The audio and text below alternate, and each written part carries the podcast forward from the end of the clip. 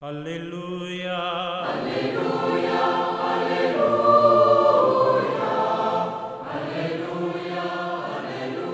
Hola, ¿qué tal queridos amigos? Estamos en el sexto domingo de Pascua. Hoy la liturgia nos propone Juan capítulo 14.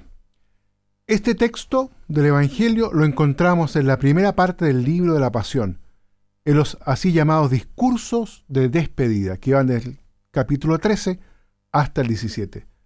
Jesús va a partir hacia el Padre a través de la entrega de su propia vida, pero esta partida no debe ser causa de desolación o temor, pues Jesús retorna al Padre, pero volverá. En este estado de transición, Jesús hace una serie de promesas a sus discípulos. Primero, la promesa de la inhabitación.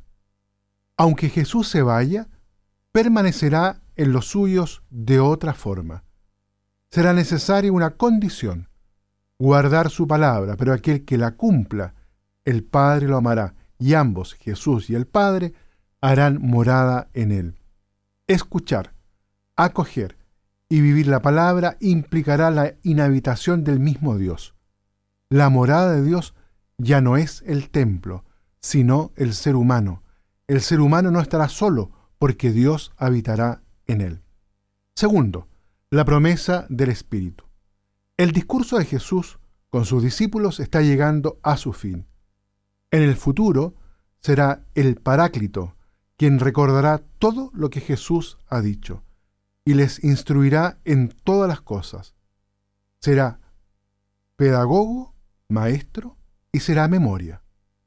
Los discípulos no quedan abandonados. El Espíritu será el nuevo maestro que les enseñará y les recordará lo que han aprendido con Jesús. El Espíritu hará que las palabras del profeta Nazaret cobren nuevo significado e iluminen las situaciones que pueden aparecer en el futuro. El tiempo de Jesús queda así conectado con el tiempo posterior. Y tercero, la promesa de la paz. La paz, el shalom, era el saludo habitual de un judío. Sin embargo, la paz que da Jesús es una paz distinta de la que el mundo puede ofrecer.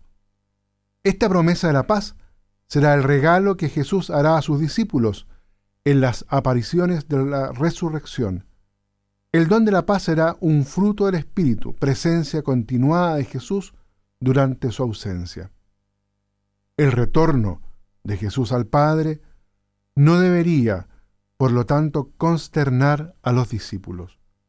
No han de estar angustiados ni temer.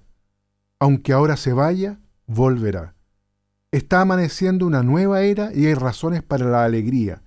La partida de Jesús no será un momento de desolación trágica para los discípulos, sino el comienzo del tiempo del Espíritu.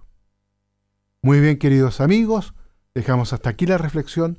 Que Dios los bendiga a todos y a cada uno.